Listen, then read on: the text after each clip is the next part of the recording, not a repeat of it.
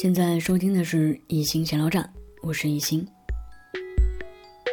今天要跟大家聊聊关于脑子那件事儿。小的时候，如果你做了一件在大人看来很傻的事情，通常就会听到大人这样的训斥：“你长脑子吗？你脑子哪儿去了？你做事情的时候能不能过一下脑子？等等诸如此类的。”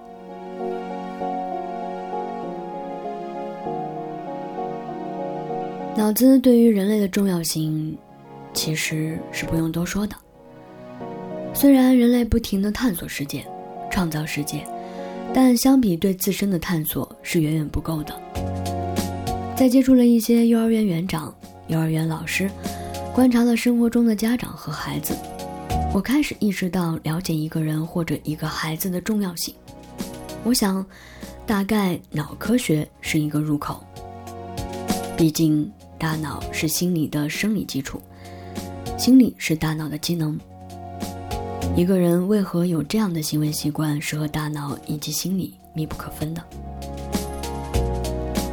虽然一些医学科学相关的资料在百度百科大幅论述，但我们依然看不懂那些生僻的概念、抽象的字眼。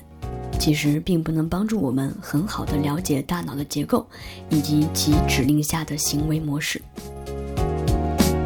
都说教育的基础是脑科学，但我们却对自己的大脑一无所知，因此，掌握一点脑科学的常识是必要的。直到开始接触了1987年全美幼教协会提出的 DAP 及适性发展教育策略的相关内容。才开始对于大脑潜能有了一个比较深刻的认识。通过大脑五大区域发展功能的了解，对于孩子也好，或者与成年人相处的过程中也好，多少有一些帮助的。所以我希望可以让身边的朋友们，也起码掌握一点点这样的小常识。人的大脑是分区域的。区域不同，所管辖的范围和表现的职能也不尽相同。人的大脑分为额叶、颞叶、顶叶和枕叶。接下来，我会分开说说这几个区域的功能。大脑的额叶占据的面积是最大的，发育也是最缓慢的。一般到了三十岁左右才真正发育完全，所以分为前额叶和后额叶。我们先说说前额叶的发展功能。前额叶的主要功能就是创意、想法、动机、判断。以小朋友为例，当某些宝宝的前额叶功能发展较强，那么我们会称呼这类型的宝贝为创意型宝宝，或者是领导型宝宝。这类型的宝贝会非常有自己的想法，喜欢领导别人，不太喜欢被控制，有很强的目的性，自己想要得到的就一定要想办法得到，往往会非常有创意，很有灵感，有领导者的潜能。父母与他相处时，切记不要太过压制，否则很可能会比较叛逆。你需要和他商量着来。最好能引导他自己拿主意。在学习方面，可能设计一些挑战，学习的环境可以发生一些变化，比如今天去图书馆，明天去咖啡厅，后天去博物馆。为了保证学习的效果，让孩子对于新的内容保持好奇心，不要让孩子提前知道学习的内容，否则他。会因为没有新鲜感而无法集中注意力，所以创意型宝贝的复习可比预习重要多了。反之，发展较弱的宝贝，则会出现没有什么想法、比较随遇而安的状态，也就是我们说的比较佛系。其实成年人也是这样的。如果你在工作生活中出现以上描述，那么就很有可能是前额叶型的这类型的成年人，适合做一些富有创意或者需要领导别人的工作。还有就是在工作方式上，可以找寻一些富有挑战的、有变化的工作。重复性过高的工作，很快就会让你感觉疲劳的。说完前额叶，让我们一起来听听后额叶。后额叶的功能是梳理逻辑、逻辑推理、空间星象和语言逻辑。一般后额叶发展较强的人，在学生时代很可能会偏好理科。这类型的人一般非常喜欢逻辑，做任何事情都很有条理，在语言表达上也善于把握言辞，喜欢以理服人。但有时候往往过于理性而显得有些呆板，就是我们常常说到的理工直男癌。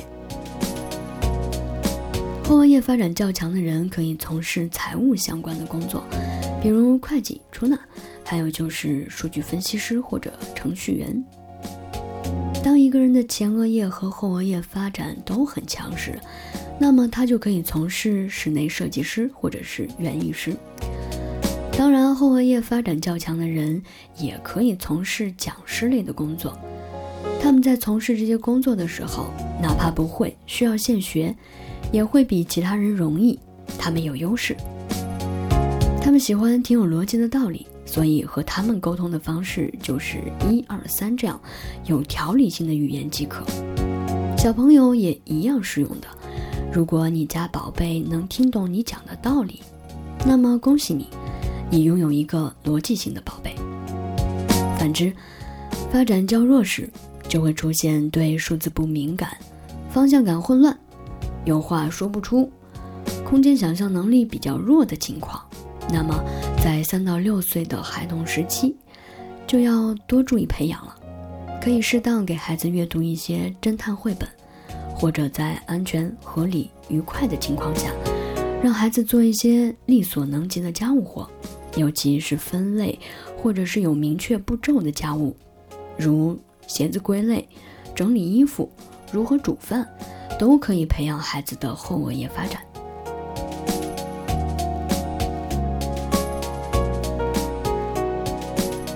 现在该讲到第三部分，“颞”这个字儿，恐怕很多人都还不认识。颞叶呢是靠近耳朵的位置，所以很显然，它的功能就是负责听觉的，负责听觉分辨、听觉理解。听觉感受和听动结合。颞叶发展较强的人，他们的学习输入方式往往是靠听就可以输入的。他们对于音乐非常敏感，能够把握节奏，甚至有些人在听觉感受方面会非常强烈，能听出作曲者隐含的深意。这一类人可以从事音乐相关的工作，比如作曲家、歌手等等。这类人对于谈话中的细节或者是话外音也非常容易把握，总给人感觉有很强的察言能力，所以他们适合做助理类的工作。还有就是在关于一些需要听口令做动作的游戏中，颞叶发展较好的人也是很占优势的，往往给人很灵敏的感觉。但是这类人也有自己的痛苦之处。他们经常会被打扰，没有办法集中注意力，旁边的任何响声都有可能打扰他们专注工作。与这类人交谈时，也要非常注意用词，稍有不当，就很有可能导致他们出现不好的情绪，以为在说他们，容易对号入座。所以，如果你身边有听觉型的人，请小心呵护他们。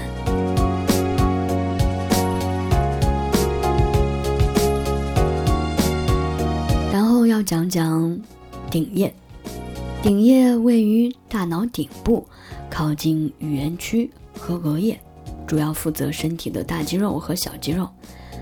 大肌肉会比较好理解，就是全身上下的肌肉。那么小肌肉是指什么呢？其实就是手部肌肉。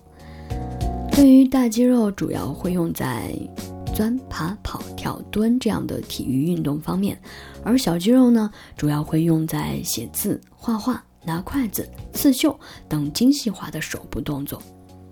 一般顶叶发展较强的人，执行力会比较强，在体育方面也比较擅长。获得奖励的方式可以是击掌或者拥抱，总是喜欢这样的肢体接触。如果是小朋友，就会比较频繁的喜欢通过抱抱来寻求关注。这类型的宝贝在学习新东西的时候，喜欢通过直接操作、亲身感受的方式获取。顶叶发展较强的人，在精细化动作上也会比较有天赋。比较容易胜任雕刻、绘画或者写字之类的工作。反之，顶叶发展较弱的人可能会表现得不怎么好动，肢体不协调，或者写字不好看的情况。对于写字可以通过练习的技能，他们可能需要很长的时间啊，当然也会困难一些。作为父母，在孩子刚上小学时，可能会有两件事情比较烦恼：第一，孩子坐不住；第二，孩子写不好字。所以在上小学之前，有意识的训练顶叶及大小肌肉尤为重要。周末可以和孩子一起去户外运动，玩亲子游戏的时候，可以玩一些类似夹珠子或者积木拼搭。这样训练小肌肉的游戏。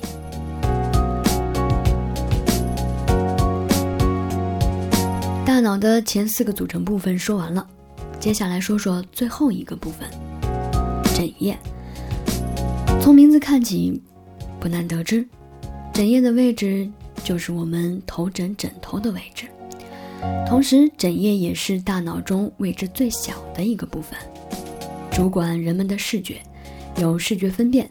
视觉记忆、视觉感受和视动结合，视觉先天发展就比较迟缓，直到幼儿出生才慢慢睁开眼睛，所以也就是从那时候开始才真正发挥作用的。但是有些人的视觉发展中依然会占优势，能够洞察细节，尤其能观色，擅长担任助理级别的工作。能够非常敏锐地配合领导，识别他人的情绪。这类型人的学习输入方式可采用看文字、看书籍来进行。对于画面、色彩等都有较敏锐的感受力。若加之前额叶发展较强，这类型的人很容易成为画家、摄影师等。反之，若发展较弱，那么在孩童时期。容易粗心大意、挑行漏字、观察力较弱，在零到六岁，可以刻意的做一些视觉训练，如舒尔特方格、阅读绘本等等。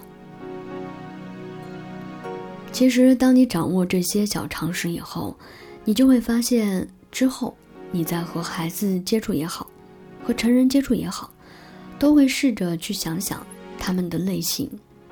这不是为了让你去贴标签，而是找到了一个可以和他们友好相处的小钥匙，起码让你能自如与人相处，让人感觉与你相处很愉快。好了，现在试试看能不能打开与人交往的神秘之锁。